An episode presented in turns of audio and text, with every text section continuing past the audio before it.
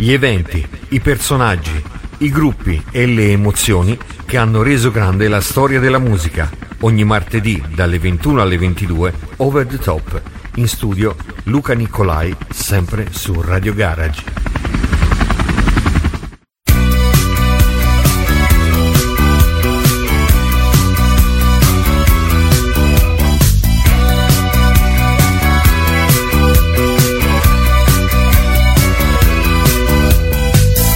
Strade mercenarie del sesso che procurano fantastiche illusioni. Senti la mia pelle come vellutata, ti farà cadere in tentazioni. Le tre T, Turon, Turas, Tetas, ovvero Torrone, Torrazzo e le Tettone. Se giri per Cremona, per i suoi vicoli, ti dà veramente l'idea di essere una città diversa dalle altre. E lì puoi sentire veramente il sapore e l'odore della musica. Già, perché Sèvres è nominata patrimonio dell'UNESCO per la grande tradizione dei costruttori di violini, e specialmente se hai la statua dello Stradivari che ti controlla tutta la città, la cui musica non ha assolutamente bisogno di presentazione, vuol dire che in quella città c'è qualcosa di speciale. Siamo verso la seconda metà degli anni 30, precisamente il 6 giugno 1937. Nasce da padre funzionario di polizia un uomo che cambierà nel secondo dopoguerra mondiale in Italia il concetto di divertimento. Si chiama Vittorio Salvetti. Per chi è nato dopo il 2000 questo nome non riecheggia assolutamente niente, ma per chi come me, nato nei primi anni 90, riecheggia due parole unite in una: Festivalbar. Qui il vostro Luca Niccolai a Radio Garage ad Over the Top. Buonasera a tutti. Quando c'era freddo si bruciavano le gomme di automobili. Quest'estate voglio divertirmi per le vacanze.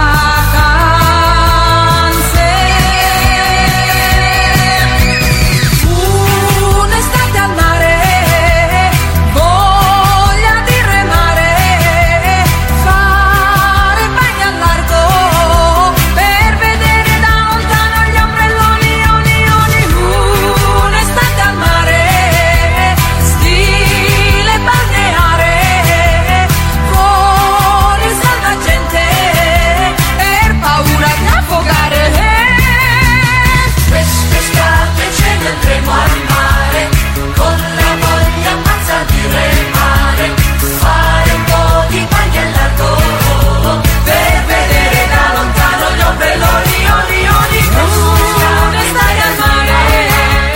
La sua vita è stata un peregrinare per l'Italia.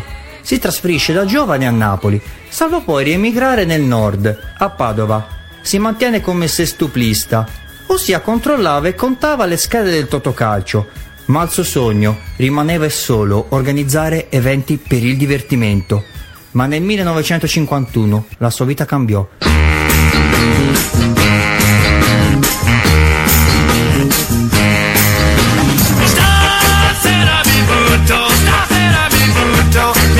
Con te e faccio di tutto per stare con te. Quante volte mi credevo che invece no, tu guardavi tutti meno me e io credevo invece che... Venne trasmessa per la prima volta alla radio la prima Kermesse di Sanremo nel 1951. Molto breve, solo una serata, ma lui ne apprese lo stile e la performance e decise di applicarla alla vita reale e cominciò a organizzare eventi sia musicali che di divertimento per tutto il Veneto e soprattutto a Padova. Sempre nel solito anno riesce a farsi notare da una piccola troupe della Rai che era a giro per Padova. Riuscì ad entrare nel cast, ma non in maniera ufficiale, in Miss Italia, per poi diventarne dal 1952 al 1954 conduttore ufficiale. Nel 1952 conosce una persona che cambierà per sempre il corso della sua vita. Si chiama Nunzio Filogamo. Se voi chiedete a una persona nata nei primi anni 30 di ripetervi questa frase, ve la ripeterà con la solita frequenza di un Padre Nostro o di un Ave Maria. Cari amici vicini e lontani, buonasera ovunque voi siate. Questo cambia completamente la sua vita. Decide nel 1955 di entrare ufficialmente in Rai e lì conosce grandissimi personaggi. Entra a far parte del clan Celentano, dove conosce ovviamente il personaggio di spicco, Adriano Celentano, e lanciò un cantante che a mio avviso è una delle più grandi voci canore della musica italiana. Si chiama Lucio Battisti. Scrive e organizza eventi per le emittenti nazionali, ma il suo sogno rimane solo uno: diventare un presentatore. Ballerina, balla come sai. Ballerina, non fermarti. Ballerina, balla come sai.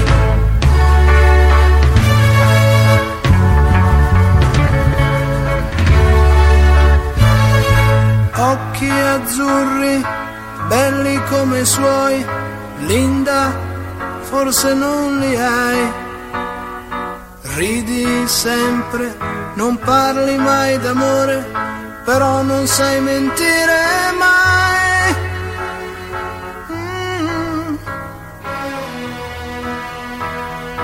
Bella sempre, dolce come lei, Linda, forse tu non sei.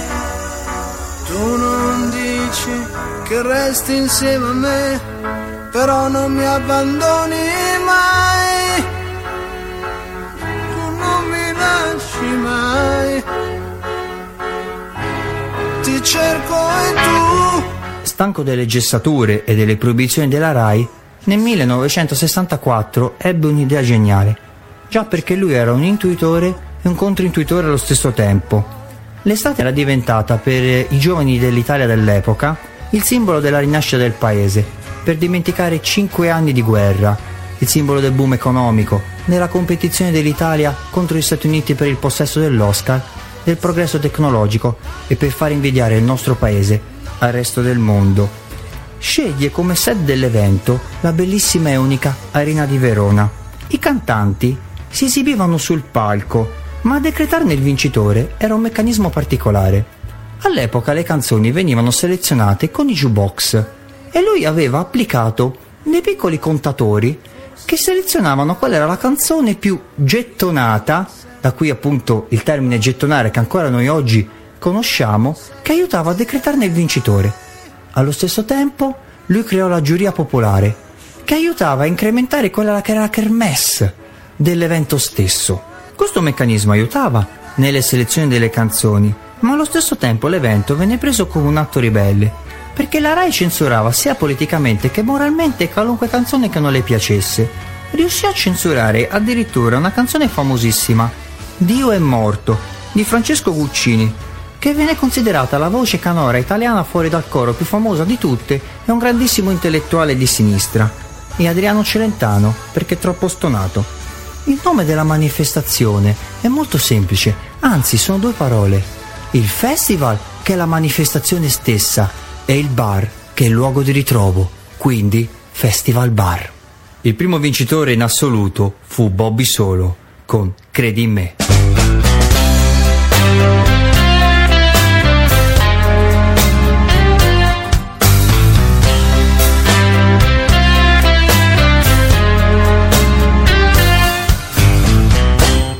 Credi a me, ripenserai alle cose che io ho dato a te, la fiducia che oramai ho. Nel 1967 esce la novità Disco Verde, che premiava il disco più interessante dell'estate, vinto da un giovane cantante pugliese, Albano Carrisi, che lo troveremo nel Festival di Sanremo nel 1982 come secondo classificato, insieme a sua moglie Romina Power, con la canzone Felicità. La sede venne spostata da Sago e da lì il successo continuò senza un domani, spinto anche dalla volontà degli artisti di snobbare il Festival di Sanremo, visto come un'appendice classicista e bloccata. divenne serata televisiva a partire dal 1967 sull'allora Rete 2, che diventerà poi la futura Rai 2, e questo amplificò la portata dell'evento. Presentatore indiscusso rimarrà Salvetti fino all'edizione del 1982. Gli anni 60 si concludono con la vittoria di Lucio Battisti al Festivalbar del 1969 con una delle più belle canzoni che si ricordino, Acqua azzurra, acqua chiara. Il successo negli anni 70 si estende ben oltre i confini nazionali, portando in Italia cantanti del calibro di Gloria Gaynor, che noi ricordiamo con Reach Out a We Dare, Kate Bush con Boundary Heights e Demis Roussos con We Shall Dance. Ma in questa prima parte del decennio emerge un artista, tragica e passionale allo stesso tempo, un vero mix turbolento, che noi ricordiamo recentemente per la splendida interpretazione di Serena Rossi, una bellissima attrice, in una fiction Rai che si chiama Io sono Mia, vincitrice del 1972, Mia Martini con Piccolo Uomo.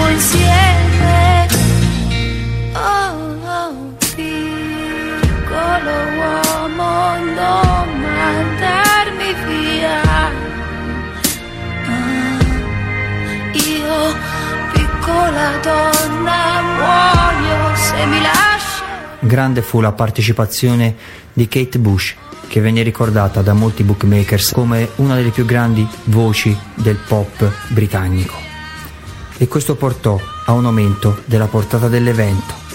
ma soprattutto si vede un'evoluzione della musica, non ancora commerciale come negli anni '80, ma con un forte carico di emozioni, con canzoni che sono impresse nella memoria.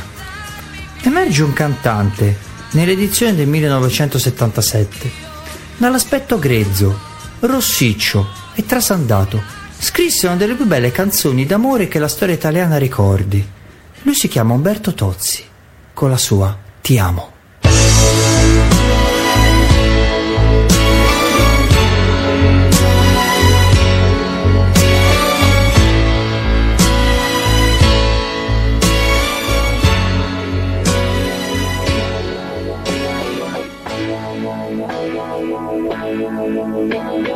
Ti amo, solo ti amo, in aria ti amo, se viene testa vuol dire che basta, lasciamoci, ti amo, io sono ti amo, in fondo buon uomo, che non ha freddo nel cuore, nel letto comando io, ma tremo davanti al tuo seno, ti odio e ti amo, è una farfalla che muore. Il 1982 fu l'ultima esibizione in veste ufficiale per Salvetti, salvo poi tornare nel 1985 e consegnare personalmente i premi fino al 1988. Ormai aveva intuito che la manifestazione aveva bisogno di volti giovani per venire incontro ai gusti del pubblico, vivo e dinamico. Il successore designato fu Claudio Cecchetto, volto storico dell'allora giovanile Radio DJ, talent scout e famoso produttore italiano. Fu lui il successore che doveva portare quel nuovo brio che caratterizzò il nuovo decennio. Ma c'è anche un fatto nuovo che cambiò completamente l'Italia. Nel 1976 la RAI perse il suo monopolio come emittente nazionale, permettendo la nascita di nuove televisioni private che erano votate al successo commerciale. A primeggiare su tutti un giovane imprenditore milanese, Silvio Berlusconi, che nel 1983 comprò i diritti della manifestazione dall'ente pubblico nazionale per spostarla sulla nuova Canale 5. All'atto del passaggio accadde un fatto curioso. Berlusconi si rivolse in modo molto amichevole a Salvetti, che era un uomo comunque distinto, malgrado coetaneo di Berlusconi. Berlusconi raccontò di aver partecipato a uno dei tanti eventi organizzati a Padova nei primi anni 50. All'epoca Berlusconi non era un cantante promettente e si classificò penultimo nella classifica dei cantanti che parteciparono a questo evento. Salvetti rimase sorpreso dal fatto che quell'allora giovane ragazzo fosse diventato quell'imprenditore che avrebbe fatto la fortuna proprio del Festivalbar. Salvetti, a tale racconto, rise come se non ci fosse un domani. Cambiò anche l'impostazione dell'evento. Vennero inserite varie tappe in tutta Italia per rendere appunto nazionale l'evento.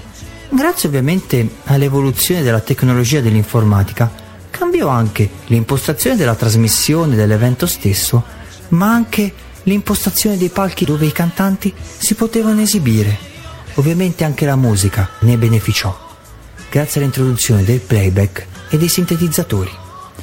Vincitore di questo nuovo corso, siamo nel 1983, con Cecchetto in cabina di regia, un ribelle, con un giacchetto di pelle, un look da barbone, capelli lunghi e con un forte accento emiliano. È reduce, quello stesso anno, da uno scandalo che avvenne al Festival di Sanremo dopo aver cantato Voglio una vita spericolata con le mani in tasca. Si chiama Vasco Rossi con le sue bollicine.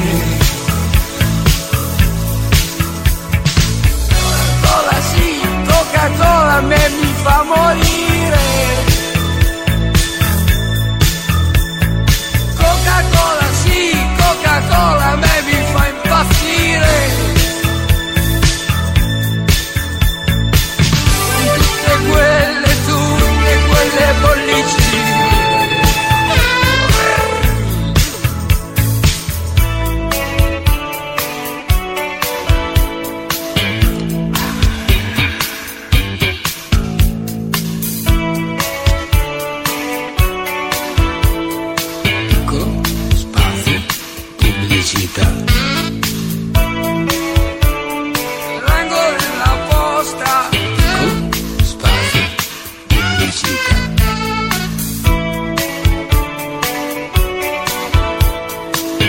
Parlano di te.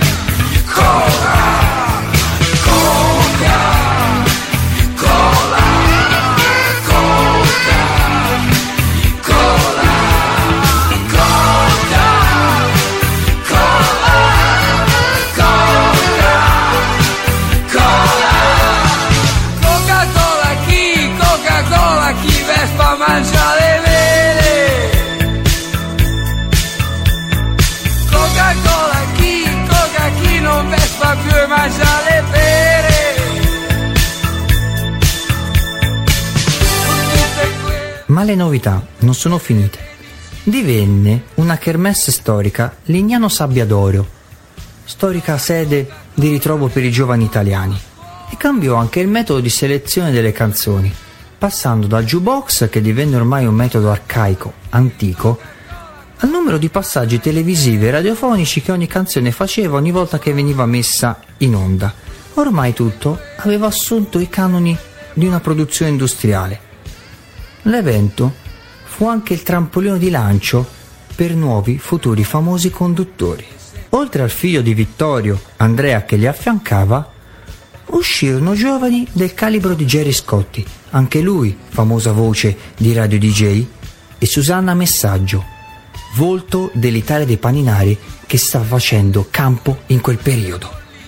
Ovviamente anche gli artisti non furono da meno, come Gianna Nannini, vincitrice del Festivalbar del 1984. Ma quello che cadde più all'occhio fu la spettacolarizzazione dell'evento. Musica ad alto volume, come se fosse in discoteca, ed esibizioni dal vivo talmente folli da rimanere nella memoria di tutti, come gli Europe nel 1987 con The Final Countdown, sotto gli occhi increduli di Cecchetto, e da un'esuberante Sabrina Salerno con Boys. L'internazionalizzazione del brand portò artisti del calibro dei Duran Duran, Depeche Mode, Bon Jovi, David Bowie, Pet Shop Boys. Ma l'esibizione della Nannini del 1984 rimase la più iconica, saltando come una ragazzina sul palco, con i capelli rasati di lato e una maglietta da marinaio, fece saltare l'arena ad ogni sua nota con Fotoromanza.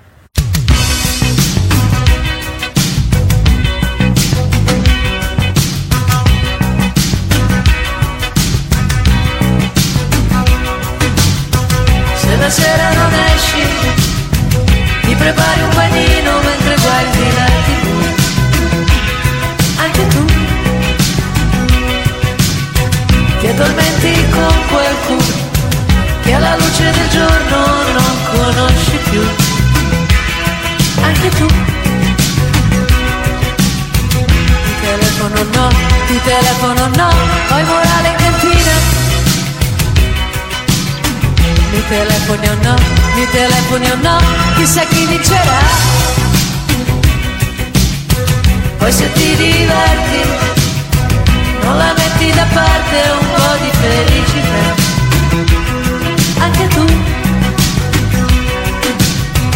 io vorrei sognarti, ma ho perduto il sonno e la fantasia. Anche tu. Ti telefono no, io non cedo per prima. Ti telefono no, chissà chi vincerà.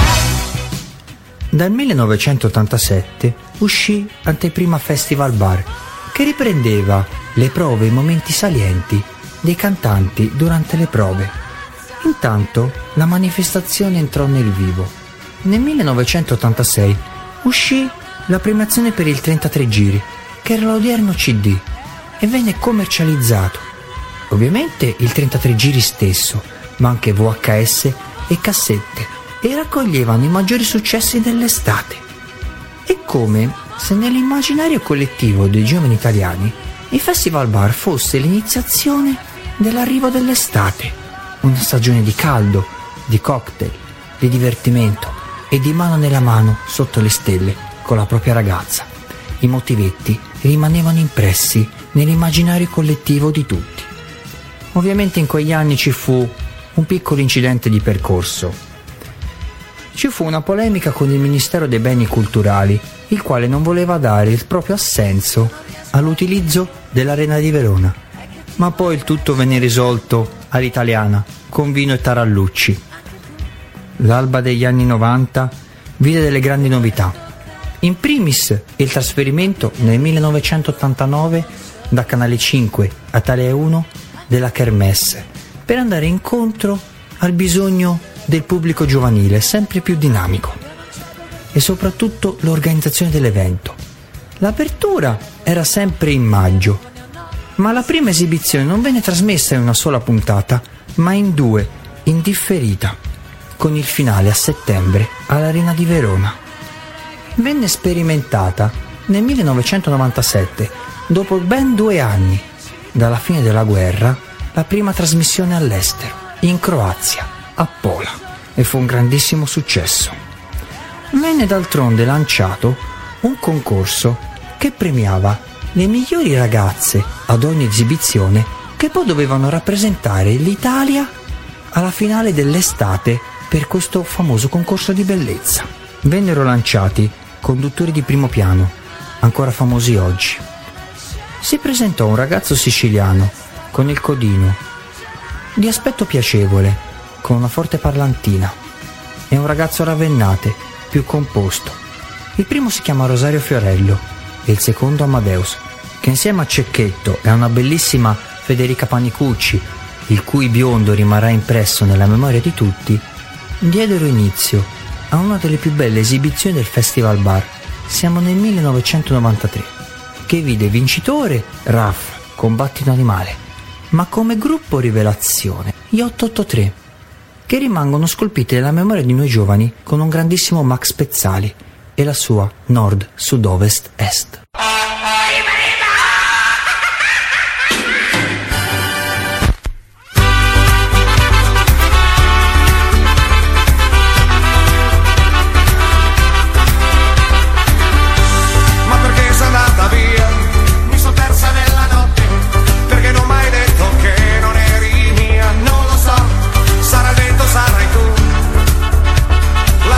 Che risponde me perché.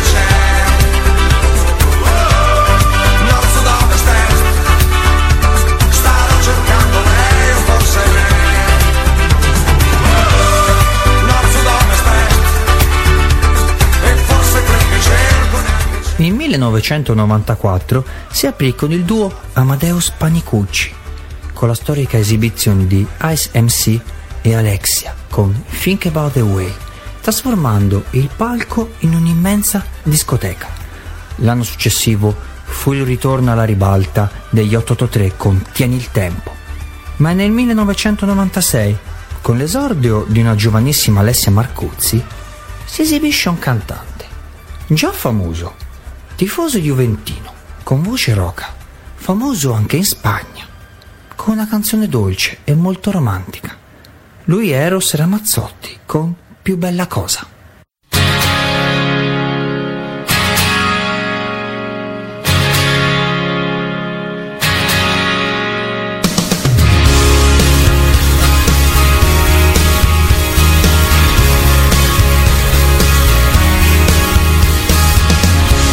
Come cominciata io lo saprei, la storia è infinita con te, che sei diventata la mia lei, di tutta una vita per me. Ci vuole passione con te e un briciolo di pazzia, ci vuole pensiero perciò, lavoro di fantasia. Ricordi la volta che ti cantai, fu subito brivido sì. Ti dico una cosa se non la sai, per me vale ancora così. Ci vuole passione con te, non deve mancare mai.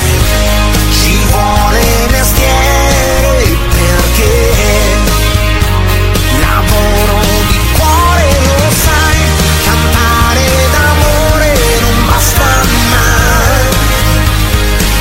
servirà di più per dirtelo ancora, per dirti che più bella cosa non c'è, più bella cosa di te, unica come sei, immensa quando vuoi. Grazie di esistere.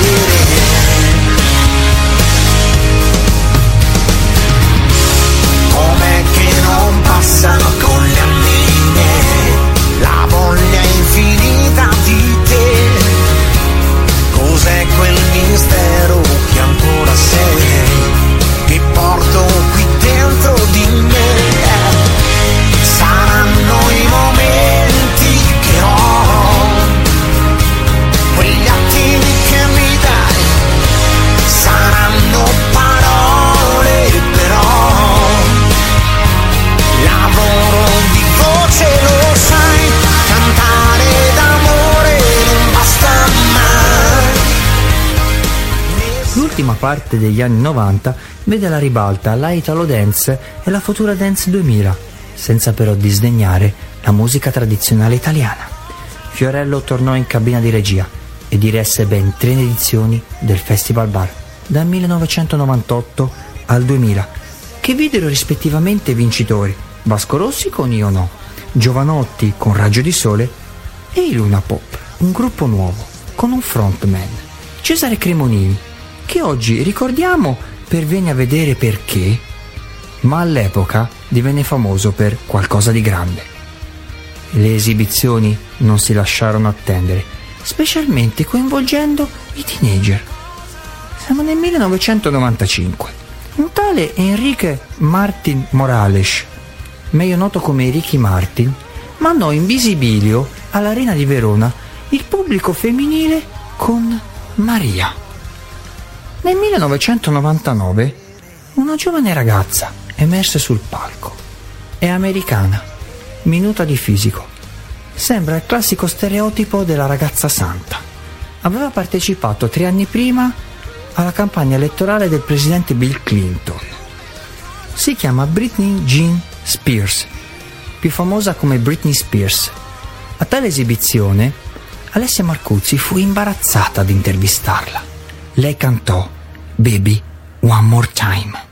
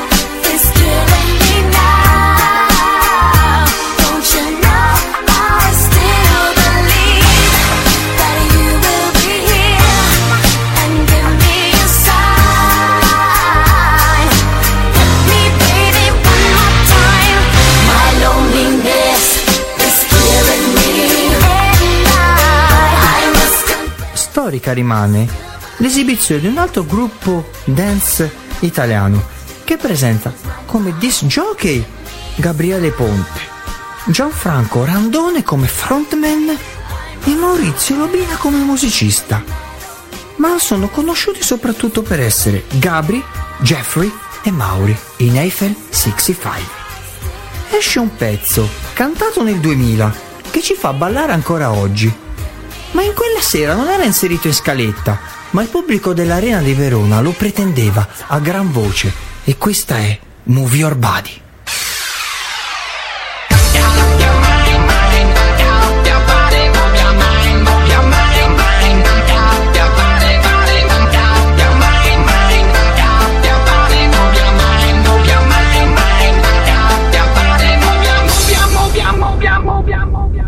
Bye.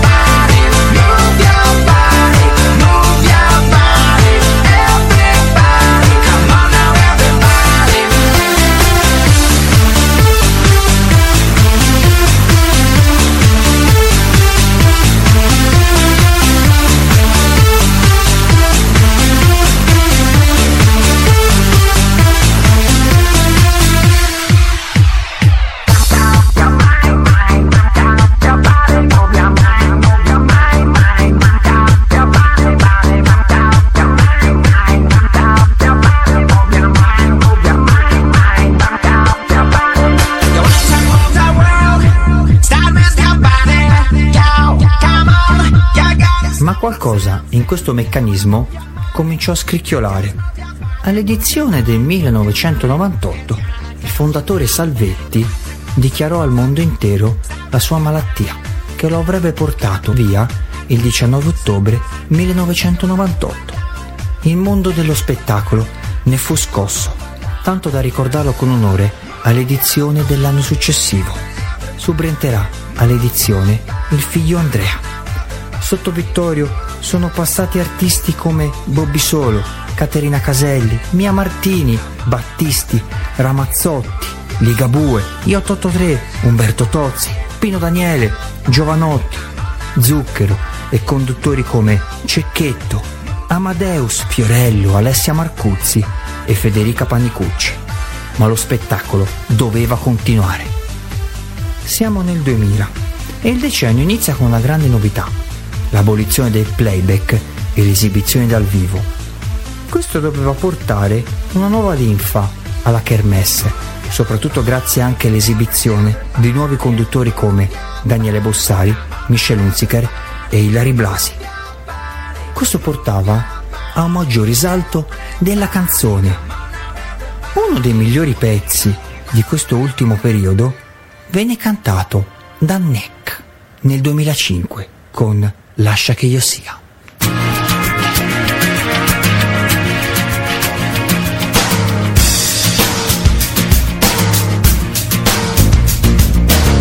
Io non ti chiedo niente, il tuo saluto indifferente mi basta, ma tu non puoi più farmi male da starci male, non vali più di questa luna spenta. Ricorda che dicevi a me, lascia che io sia il tuo brivido più grande, non andare via,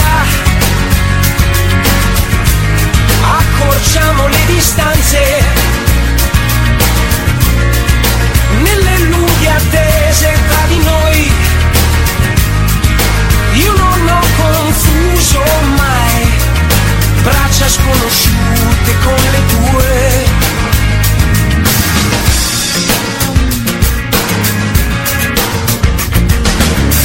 E parli e scherzi e ridi, ti siedi e poi mi escludi. Sento addosso sorrisi che conosco, sorrisi sulla pelle quando eravamo terra e stelle. Adesso se tu mi vuoi e se lo vuoi, lascia che io sia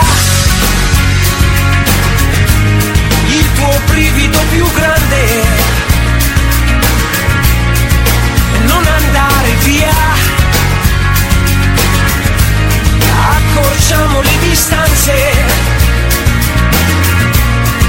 nelle lunghe attese tra di noi. Io non ho confuso mai i tuoi pensieri, mi sfiorano, ti vengo incontro, più niente è importante.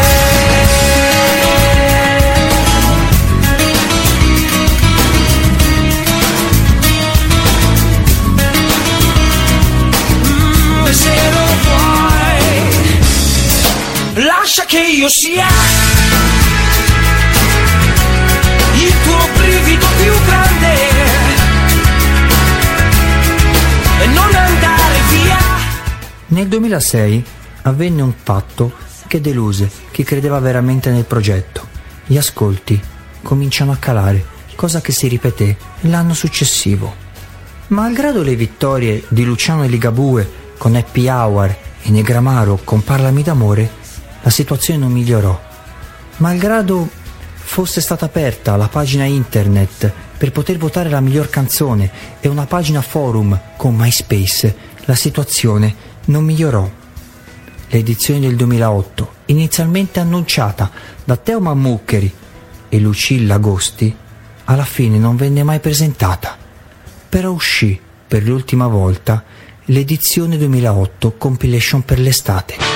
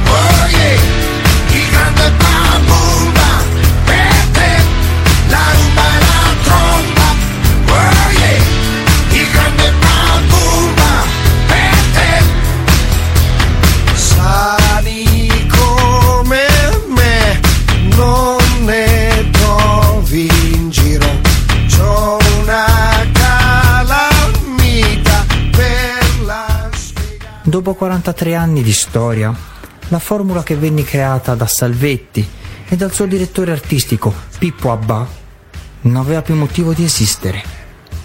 La mancanza di un leader carismatico ne fu la base, ma ci furono altri motivi che ne decretarono il crollo. Innanzitutto il cambio di conduttori, inoltre un male più insidioso, ne minò la fattibilità dell'evento. La tecnologia, fino ad allora grande alleata dell'evento, si rivoltò contro. Il digitale, internet e l'informatica dava la possibilità a tutti di poter scaricare una canzone senza poter comprare un VHS, una cassetta o un CD, e questo fece sì che le case discografiche non avevano più interesse all'evento, e d'altronde le TV private non avevano nemmeno più la capacità e neanche i soldi da investire in un evento che ormai era diventato più un rischio che un guadagno. La gente cambia, i giovani cambiano, la nuova generazione non vedeva il Festivalbar come l'inizio dell'estate, del divertimento e della gioia, ma lo vedeva più come un peso. Ma per molti di voi rimane il ricordo, specialmente quando guardiamo occasionalmente sui social o sulla TV la sera tardi gli spezzoni di quei grandi concerti. Però noi possiamo solamente ringraziarti, Vittorio, ci hai regalato delle gioie, delle emozioni, e per questo noi non possiamo dimenticarti. Soprattutto noi ricordiamo un evento e una canzone. Probabilmente adesso la starai canticchiando in paradiso. Siamo nel 1986 e questa è una canzone di Righiera, forse la più famosa. L'estate sta finendo. Qui il vostro Luca Niccolai, Radio Garage con Over the Top. Ciao a tutti, alla prossima.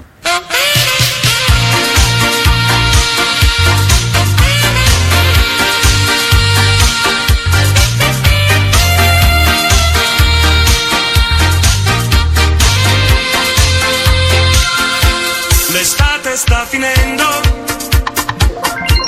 e un anno se ne va. Sto diventando grande, lo sai che non mi va. In spiaggia di ombrelloni non ce ne sono più, è il solito rituale, ma ora manchi tu. Languidi, brividi come il ghiaccio bruciano.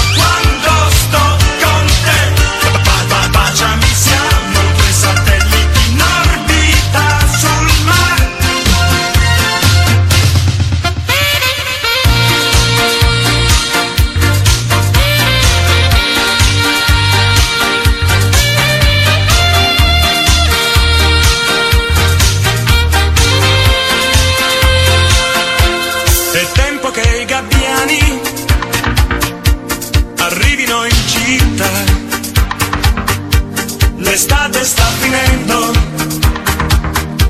lo sai che non mi va. Io sono ancora solo, non è una novità.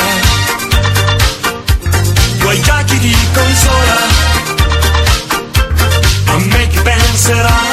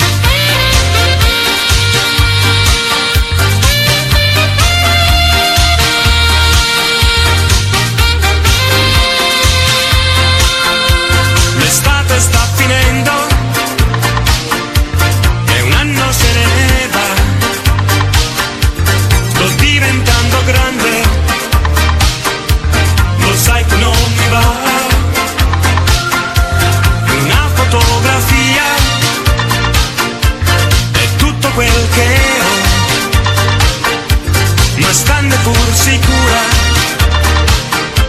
io non ti scorderò. L'estate sta finendo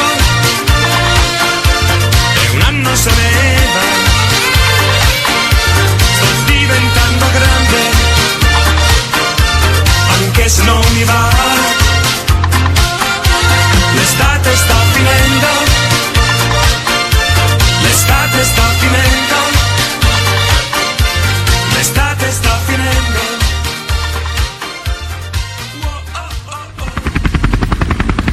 Gli eventi, i personaggi, i gruppi e le emozioni che hanno reso grande la storia della musica. Ogni martedì dalle 21 alle 22 Over the Top. In studio Luca Niccolai, sempre su Radio Garage.